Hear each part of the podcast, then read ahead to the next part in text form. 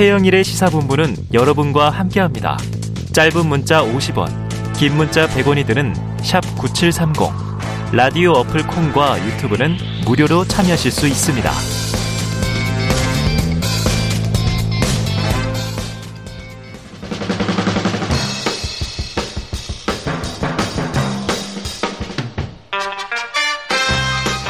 네, 매주 월요일입니다. 주말 사이 뉴스를 정리하고 주간 이슈를 미리 살펴보는 주간 이슈 Monday 시간인데요. 자, 오늘 시사 래퍼 랩진봉 성공회대 신문방송학과 최진봉 교수님 나오기 위해서 막 지금 달려오고 계시고요. 조금 전에 주차장이었으니까 지금 엘리베이터 정도 되실 거예요. 한 1, 2분 내로 도착하면 숨 돌릴 시간 드리고. 자, 오늘은 특별히 박지훈 변호사가 나와 계십니다. 어서 오세요. 안녕하세요. 박지훈입니다. 어, 주말에 좀 푹 쉬었습니까? 예, 쉬었습니다. 대선 개표 때 엄청나게 고생하시는 것 같은데. 같이 한 걸로 알고 있는데요. 아, 그런가요? 네. 아, 저도 있었구나. 네. 아, 같이, 그래서 힘들어 같이 보였구나. 했습니다. 예. 네. 자, 대선 이후 처음 모셨습니다. 네. 대선 총평 한마디. 0.7%잖아요. 아, 맞아요. 이것을 저는 제가 생각한 건 아니고요. 음. 뭐 어떤 다른 어떤 사평론가가 했던 얘기를 네네. 좀 참고를 하면 정권 교체와 견제 두 가지 의미가 담겨 있는 거 아니냐. 아, 교체는 교체지만 매우 견제받으면서 교체 교체하는 상황이다. 네. 그래서 초박빙의 어, 대선 결과다. 그리고 그렇게 해석하는 어떤 평론가 얘기를 들으면서 음. 아주 적절한 평가다라는 아. 생각이 듭니다. 교체는 됐다. 그렇지만 매우 견제하는 상황이다라고 네, 네. 게 맞는 것 같습니다. 자, 교체와 견제. 팽팽하다. 네. 우리 배종찬 소장님 말씀 빌리면 깻잎 반장 차입니다. 이런 얘기 하시죠. 0.73%포인트. 자, 그리고 이제 윤석열 당선인의 지금 이제 여러 가지 인수위 관련 행보가 시작이 됐습니다. 네. 윤석열 인수위의 윤곽도 드러났고요. 지금 주말 사이 인수위원장 국민의당 안철수 대표, 부위원장은 권영세 국민의힘 의원 이렇게 확정됐습니다. 자, 공동정부의 첫 발을 뗐다. 네. 박 변호사님 어떻게 이것도 평가하세요? 평가를 이렇게 하면 될 것 같아요. 네. 선거 기간 중에 하려고 했던 음. 공약이라든지 단일화 를 그대로 실현하는 모습입니다. 아, 네네. 그러니까 지금 대부분 인선이 선대본에 있던 분들이 지금 가서 인수위를 구성을 하는 모양새거든요. 그리고 안철수 대표랑은 음. 인수위원장 된 게 단일화였던 결과를. 보여주는 거기 때문에 일단은 공약을 실현하기 위해서 어, 또 그 사람들을 좀 쓰고 있는 모양새다. 그렇게 보는 게 약속을 맞는 것 같습니다. 지키기 위해서. 네, 약속을 지키는 게 지금 중요한 상황이다. 이렇게 보입니다. 공동정부 이렇게 얘기했으니까. 네. 자, 윤석열 당선인 인수위에 안철수 대표를 이제 인수위원장에 앉힌 거. 자, 지금 최진봉 교수님도 막 도착하셨기 때문에 자, 인수위의 이제 이 위원장, 부위원장 어떻게 평가하세요? 뭐, 어, 본인이 원하시는 음, 분들이잖아요. 일단은 뭐, 안철수 대표 같은 경우에는 어쨌든 단일화 하면서 그렇게 이제 공동정부, 그러니까 인수위부터 시작해서 공동정부를 만들어 가는데 함께 하겠다고 약속을 했고, 그 약속을 이제 지키는 모양새죠. 왜냐면 만약에 그렇게 하지 않았을 경우에는 발, 어, 반발이 있을 수 있고, 네. 분란이 일어날 수 있거든요. 그러니까 사실 정권 출발하는 초기부터 문제가 발생하면 본인은 상당히 부담이 될 수 있기 때문에 어. 그런 점에서 본다고 하면 안철수 후보가 안철수 대표가 강력히 요- 요청했던 것 같고 그 요청을 윤석열 당선인이 받아들이는 모양새로 아마 음. 그렇게 한 것 같습니다. 네. 다만 이제 그 이후에 저는 이제 권영세 부위원장을 네네. 배치하고 원희룡 위원회 위원장을 또 부- 배치한 것은 저는 이제 제 개인적인 생각입니다. 음. 견제 의미도 있지 않나 하는 생각이 아. 들어요. 그러니까 실제적으로 모양새는 음. 안철수 어, 대표를 위원장이 앉히고 또 본인이 원하시는 거그 자리에 배치를 하지만 음. 본인이 원하는 정책적 부분들을 좀 더 강하게 드라이브를 네네. 걸겠다는 의지가 함께 보여지는 모습이 아닌가 하는 생각이 듭니다. 견제도 한다. 예. 전권을 주는 것은 아니다. 그건 아닌 것 같습니다. 네, 조율을 할 음, 필요도 있으면 나서겠다. 자, 그래요. 자, 안철수 대표가 인수위원장을 맡으면서 이제 초대 총리가 될 가능성이 높아졌다. 이런 보도들도 나오는데 오늘 아침에 느닷없이 김부겸 네, 총리 네. 유임설이 나와서 이 원희룡 인수위 기획위원장 발언을 듣고 오겠습니다.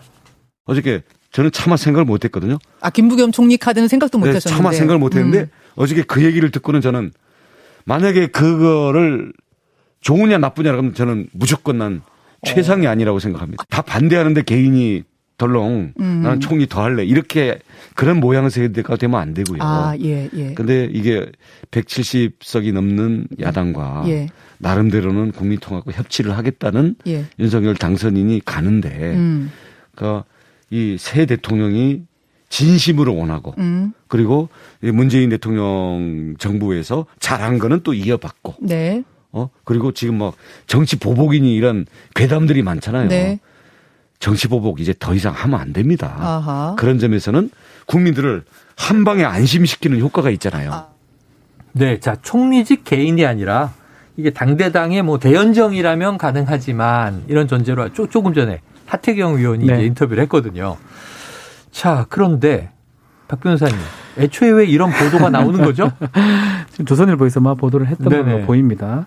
여러 가지 또 다른 이유도 있어요. 네. 그 김부겸 총리와 윤석열 당선자의 관계들도 좀 보도가 아, 되는 것 그래요? 같아요. 네. 개인적인 관계들 음. 예컨대 대구 고검에 윤석열 당선자가 내려갔을 때 당시에 뭐 식사를 했다든지 네네. 좀 반겨줬다는 그런 것들 어. 그런 얘기가 나오는 거 봤을 때는 어느 정도는 가능성은 이렇게 어. 보고 기사가 나왔지만 음. 이게 뭐 확실히 간다고 보기엔 좀 어렵지 않나 네, 네. 생각이 좀 들고요. 지금 저는 사실은 하태경 의원 말씀이 맞다고 생각이 들거든요. 총리라는 게 네네.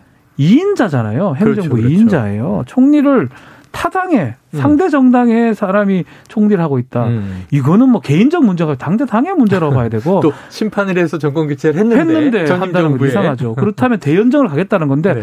현실적으로 요거 때문에 그 얘기가 나올 수밖에 없는 거예요. 음. 다른 장관들은 각부 장관들은 국회 동의를 받지 않아도 임명은 가능합니다. 그렇죠, 그렇죠. 그렇지만 국무총리는 헌법상 임명이 불가능해요. 아하. 그게 가장 걸림돌이긴 한데 네.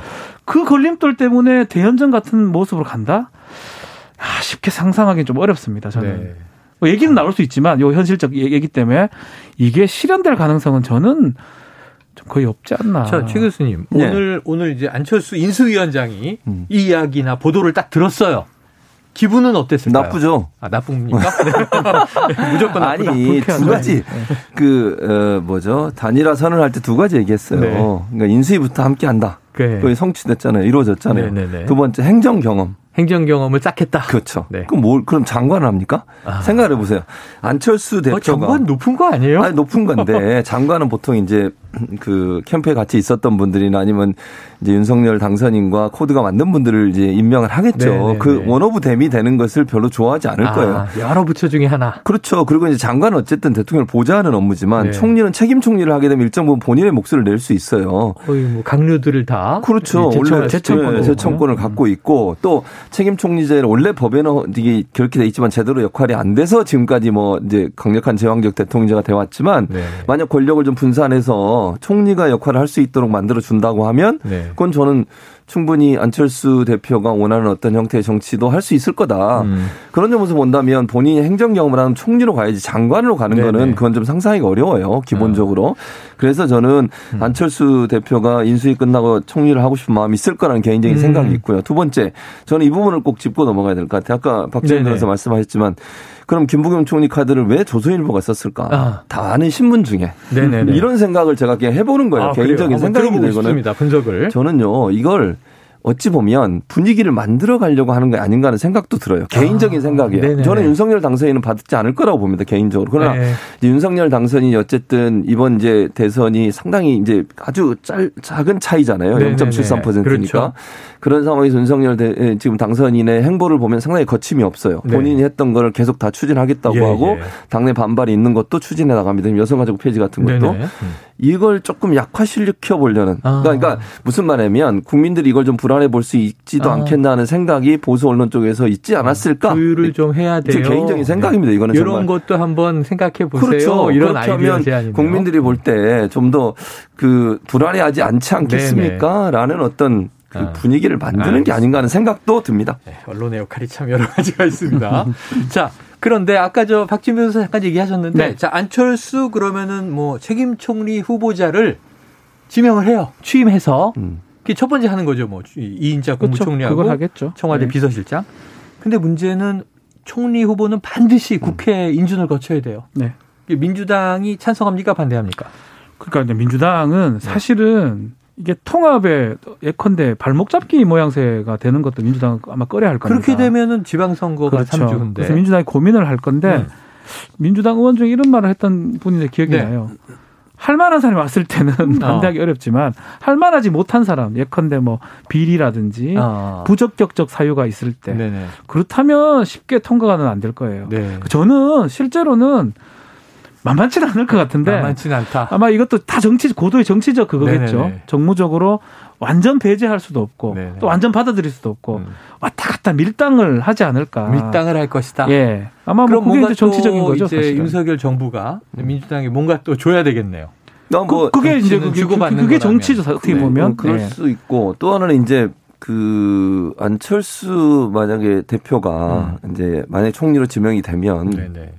이런 건 있을 거예요. 이제 두 가지 측면인데 지금까지는 일반인들 생각할 때 안철수 대표는 뭐 다 여러 번 선거에 나왔으니까 검증 다 돼서 문제 없지 않을까. 네네. 근데 실체적으로 보면 항상 이제 제 3당이나 제 4당 이렇게 역할을 하시다 보니까 어. 그 깊숙이 검증이 된 부분은 없어요, 별로. 그러니까 예를 들면 뭐 여당 후보 대장동 네, 이런 그런 큰 그런 게 없었어요. 없죠? 왜냐하면 네. 양측 다 공격을 안 하니까 네, 사실은. 네. 그래서 만약에 모르겠어요. 이제 박지원 변호사 말씀처럼 만약에 안철수 대표가 총리로 지명이 됐을 경우에 음. 검증이 시작돼서 어떤 게 나올지 아무도 모르는 거잖아요. 네, 지금 네, 상황에서는 네, 네. 뭐 어떤 내용이 나올지 그게 뭐 정말 근데 그게 심각한 문제면 사실은 지명한 사람이 타격을 받는 거예요. 예, 그런 예, 거잖아요. 예. 근데 별 문제가 없는데 그럼 야당이 발목을 잡, 아, 여, 지금 야당이 이제 되겠죠 어, 예가 민주당이 바뀌죠. 그렇게 돼서 발목을 잡는다. 그것도 제가 볼 때는 어려워요. 여론이 민주당이 안 좋겠죠. 그렇죠. 그래서 선거 중요한. 건 네. 청문회 청문회 하고 이제 최종 그 음. 투표를 할 텐데 네. 청문회 과정에서 어떤 얘기가 나오는가 제일 중요하다. 네. 그 부담이 될 수도 있고 안 될 수도 있고 왜냐하면 첫 번째 총리인데 만약에 정말 국민의 눈높이에 맞지 않는 어떤 형태의 내용이 나와버리면 그거는 사실 지명한 사람한테 타격이 되는 거거든요. 네. 그 부분은 이제 지켜봐야 되는 상황이 될 거라고 저는 봅니다. 그때가 기억이 나요. 음. 어, DJP 연합을 해서 DJ 대통령이 당선됐을 때 네. 안 JP 해줬죠. 총리 네. 서리로 그냥 예, 끝나버렸어요. 예. 서리로 끝났죠. 그러니까 그때는 뭐 좀 지금이랑 다르긴 하지만 음. 여소야대 국면이었거든요. 그래, 그리고 뭐 그런 맞아요. 상황이 충분히 될 수 있는데 어, 똑같으면 명분이 어느 쪽이 더 크냐에 따라 다를 것 같아요. 그때 청문회가 또 처음 생겼던 그렇죠. 딱 초반입니다. 예. 예, 아, 참 어떻게 될지 아슬아슬하네요. 아, 저는 막 이런 고민이 들어요. 음. 안철수 대표가 행정 경험이 부족하다. 음. 행정 경험이 부족한데 국정 2인자가 돼도 되나? 보통 이렇게 단계 밟아 가잖아요. 행정 경험을. 그래서 우리는 관료가 잡는 건데 예. 아니면 이제 법조인이 잡기도 합니다. 대법관 출신이나 뭐 헌재 그래서 뭐 저는 요 요런 얘기는 이제 개인적 생각이긴 한데 제3의 인물이 가능성도 있어요. 제3의 예컨대 인물 가능성도 김병준 있다? 전 위원장 같은 오, 분. 오, 오. 왜냐하면 그분은 교육부총리도 했던 게 네네네. 있고 이러니까 또 총리까지 뭐 관료에다가 뭐 됐었나요? 저 기억이 잘 안 나는데 충분히 인사 통 청문회를 통과할 수 있는 사람이라면 좀 한 발 양보해서 김병준 위원장의 가능성도 좀 배제할 수 없다 자, 생각합니다. 그래서 지금 말씀하신 네. 그 인물들이 오늘 다 속보로 나왔습니다. 네. 자, 이 윤당선이 끝까지 안철수 대표냐, 김한길 전 이제 대표냐, 인수위원장 인선을 놓고 고심했다고 보도가 됩니다. 자, 국민통합위원장 김한길 전 새정치민주연합 대표, 지역균형발전 특별위원장은 김병준 전 자유한국당 비대위원장 내정이 됐어요. 최 교수님, 요건 어떻게 보세요? 뭐 이거는 예상됐던 거죠, 사실은. 두 분 다 사실은 그 선대위에 처음에 들어갔었잖아요. 나중에 음. 이제 선대위를 해체하고 새로 선도 본부로 만들 때는 거기서 빠지셨지만 초창기 윤석열 후보의 선대위 들어갔었고 그 당시에도 사실은 선대 본부로 바뀐, 바꾼 것은 네. 음. 여론 때문에 그렇게 한 거예요. 그때 부정적인 여론이 많아서. 그러나 이분들이 계속 어 역할을 했기 때문에 어찌 보면 이 두 분이 영입되면서 이런 자리로 갈 수 있는 위치가 됐다는 건 충분히 예, 예측 가능한 부분이어서 특이한 건 없다고 저는 네. 봐요. 다만 이제 저는 이런 생각은 들어요. 한편으로는 뭐 나중에 그런 얘기가 나오겠지만 인수위나 이런 데에 너무 그 캠프에 있던 분들이 다 들어가고 외부에 있는 분들이 맞지 않으면 사실은 국민들은 약간 좀 그걸 좋게 보지 않을 수 있거든요. 네. 그러니까 인수위에 있는 분들은 좀 새로운 인물, 음. 그 캠프에서 도와줬던 분은 도와준 것이고 그게 어떤 뭐랄까요 공이 돼가지고 음. 뭐 이런 인수에 들어오고 또 나중에 공직에 가고 이런 일이 되면 국민들은 그거를 별로 좋게 보지 않아요. 네, 네, 기본적으로. 그래서 인수위는 좀 더 전문성을 갖추고 있는 사람들이 들어가는 게 좋을 텐데 물론 뭐 이분들도 전문성이 없다고 제가 볼 수는 없지만 정치에 오래 했던 분이고 선대위에서 어쨌든 윤석열을 도왔던 분들이니까 이 선으로 예. 좀 물러서 있었으면 더 좋을 뻔했지 않았나는 개인적인 네. 생각은 있습니다. 그러나 뭐 그거는 이 임명하는 거야 당선인이 하는 거니까 네, 네. 이게 평가를 어떻게 받을지는 이제 국민들의 평가에 남겨놔야 예. 되겠죠. 저도 조금만 말씀드리면 인재의 풀이라는 거거든요. 음. 네네. 윤석열 당선자가 정치한 지 오래되지 않았어요. 어. 인재라는 거, 인맥이라는 게 어. 아마도 우리가 소위 말하는 윤핵관하고 음. 서초정팀 그 정도밖에 없는데 법조계 그런 사람들만 지금 쓰던 것 같아요. 또 음. 김한길 전 대표랑은 그때 처음으로 만났던 사람이라 있기 정치 때문에.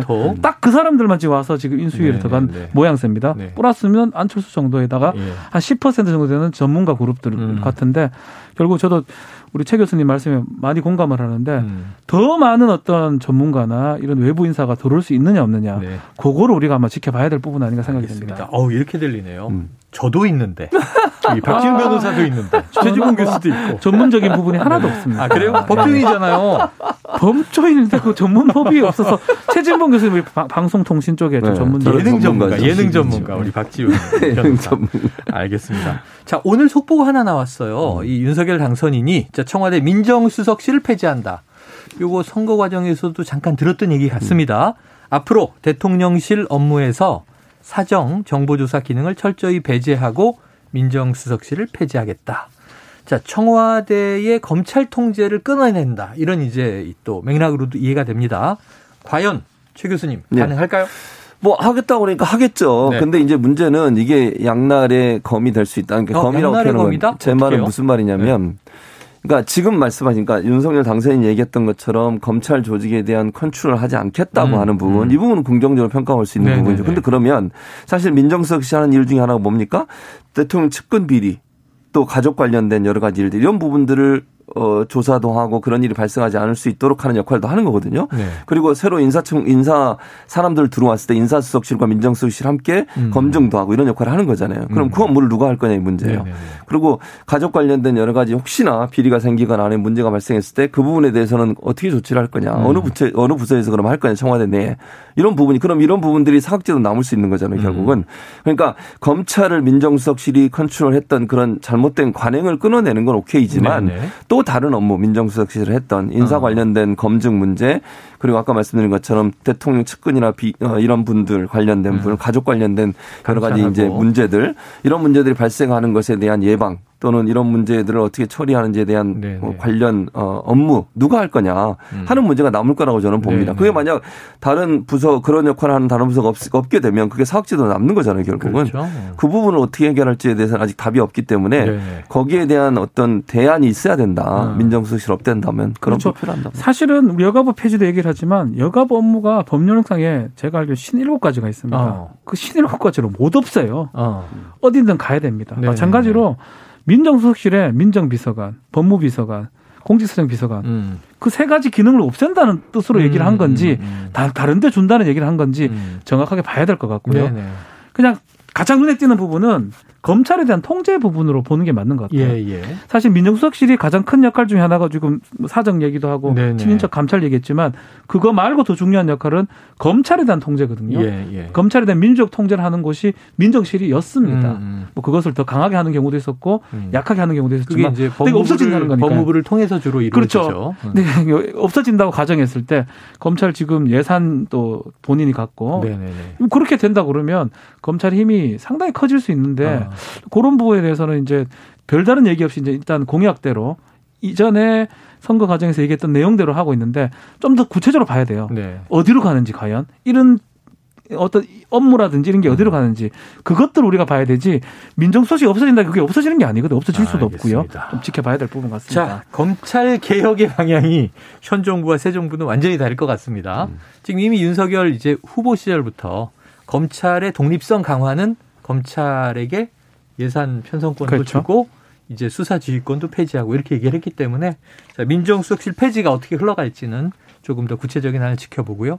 대신에 이제 특별감찰관을 늘린다는 얘기는 일부 나오고 있습니다. 네, 지금 지켜보죠. 했어요 지금. 자, 윤호중, 박지현 투톱. 이제 민주당 얘기로 넘어가 보죠.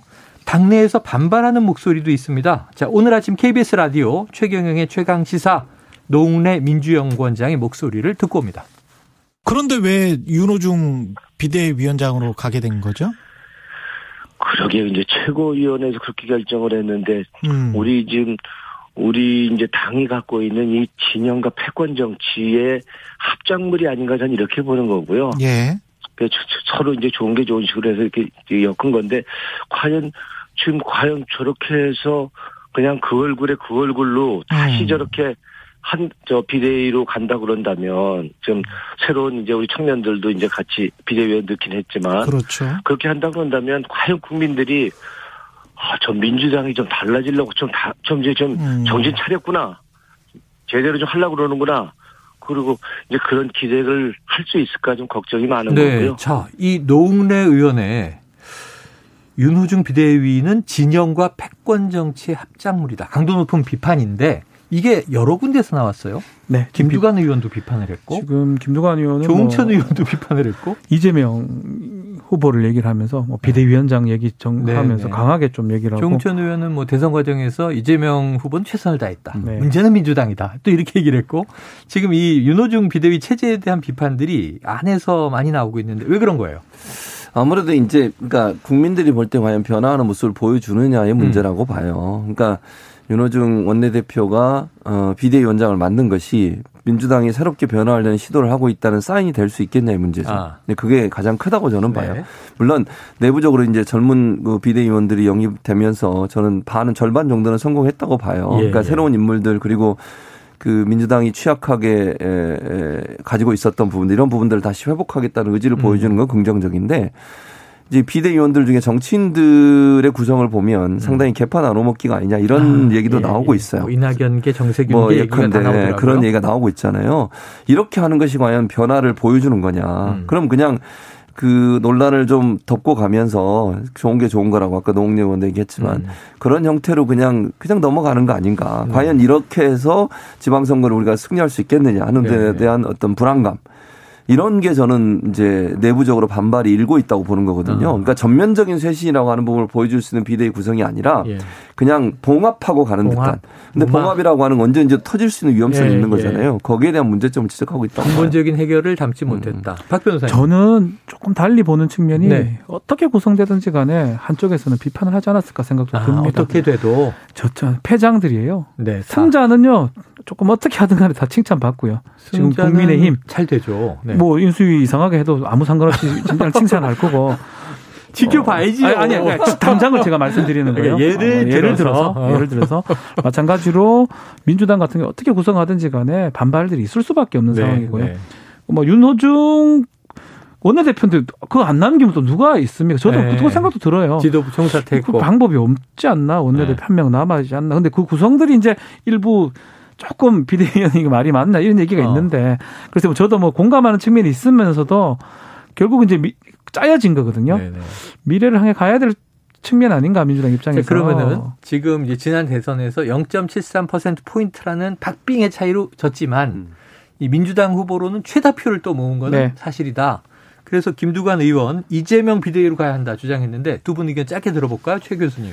일단 지- 비대위원장은 아닌 것 같아요. 제 개인적인 것 생각입니다. 물론 차후에 어떤 역할을 할 수 있을 거라고 네네. 저는 봅니다. 네. 정치 복귀가 좀 우리가 생각하는 것보다 빠를 수도 있다고 저는 네. 보고요. 왜냐하면 자산이에요, 자산. 민주당의 자산. 인건 네. 분명하잖아요. 그리고 지금 많은 지지자들이 마음속에 엄청난 상처를 안고서 이재명의 네네네. 복귀를 간절히 기다리고 있는 부분도 아. 있습니다. 그런데 지금 비대위원장으로 복귀하는 것이 도움이 될 거냐 하는 부분은 네네. 논란이 있을 거라고 저는 예, 생각해요. 예. 그리고 지방선거라는 게 사실은 물론 전국 단위 선거긴 하지만 지역 그 당협위원장 중심으로 선거가 치러지는 부분도 분명히 있습니다. 이런 음. 상황에서 모든 걸 책임지고 이재명 어, 전 후보가 비대위원장을 맡아서 이걸 치룬다. 음. 그건 상당히 좀 어, 여러 가지 리스크가 있을 수도 있습니다. 그래서 저는 좀 더 큰 그림으로 접근하는 게 필요하다. 음. 저는 개인적으로 8월 전당대회 정도에 음. 복귀하는 쪽으로 대표로 복귀하는 게 더 바람직하지 아, 않을까. 오는 여름 8월 저는 전대에서 예, 예, 당대표로 저는 복귀. 개인적으로 예, 개인적인 생각입니다. 네, 이거는. 개인적인. 예, 뭐 아. 얘가 얘기를 들은 건 그래요, 아니고요. 박 변호사님. 아주 큰 자산을 얻은 거죠. 네. 민주당은 졌지만 뭐 이재명이 이겼다 이런 얘기도 있을 정도로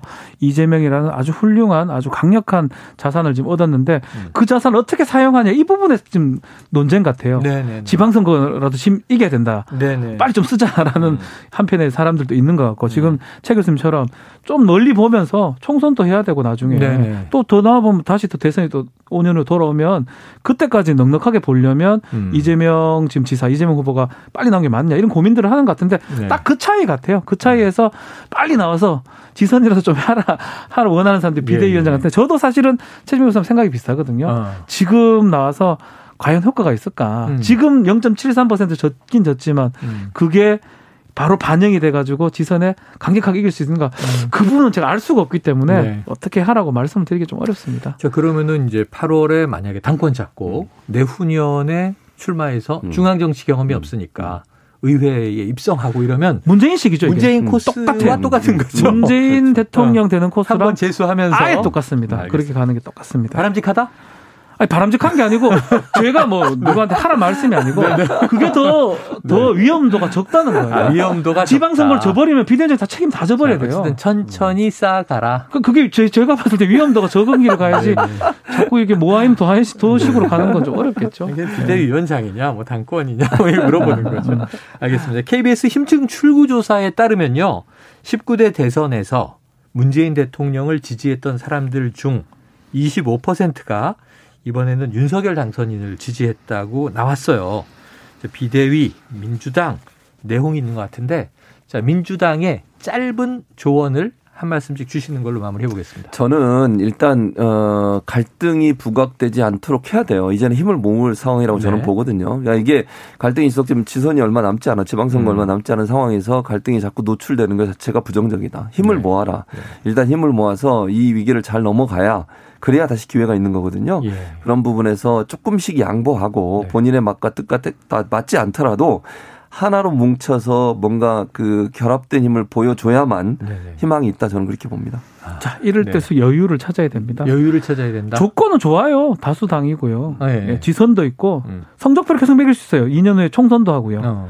잘만 하면 뭐 충분히 가능하기 때문에 네. 급하게 생각하지 말고 여유를 갖고 뭐 통합이든 뭐든 네네. 잘 끌어가는 방식이 국민들한테 눈살찌 풀리지 않아야 되지 않나 네네. 생각이 듭니다. 조급하게 가지 말아라. 가지 마라. 예. 야, 사실은 지방선거 17개 음. 광역 지역을 놓고 두 분께 몇 대 몇 물어보고 싶지만 이건 다음 기회로 미루도록 하겠습니다. 전 오늘까지 같아요. 두 달 반 정도 있으니까. 예. 알겠습니다. 자, 오늘 주간 이슈 먼데이 최진봉 교수, 박지은 변호사와 함께 했습니다. 고맙습니다. 감사합니다.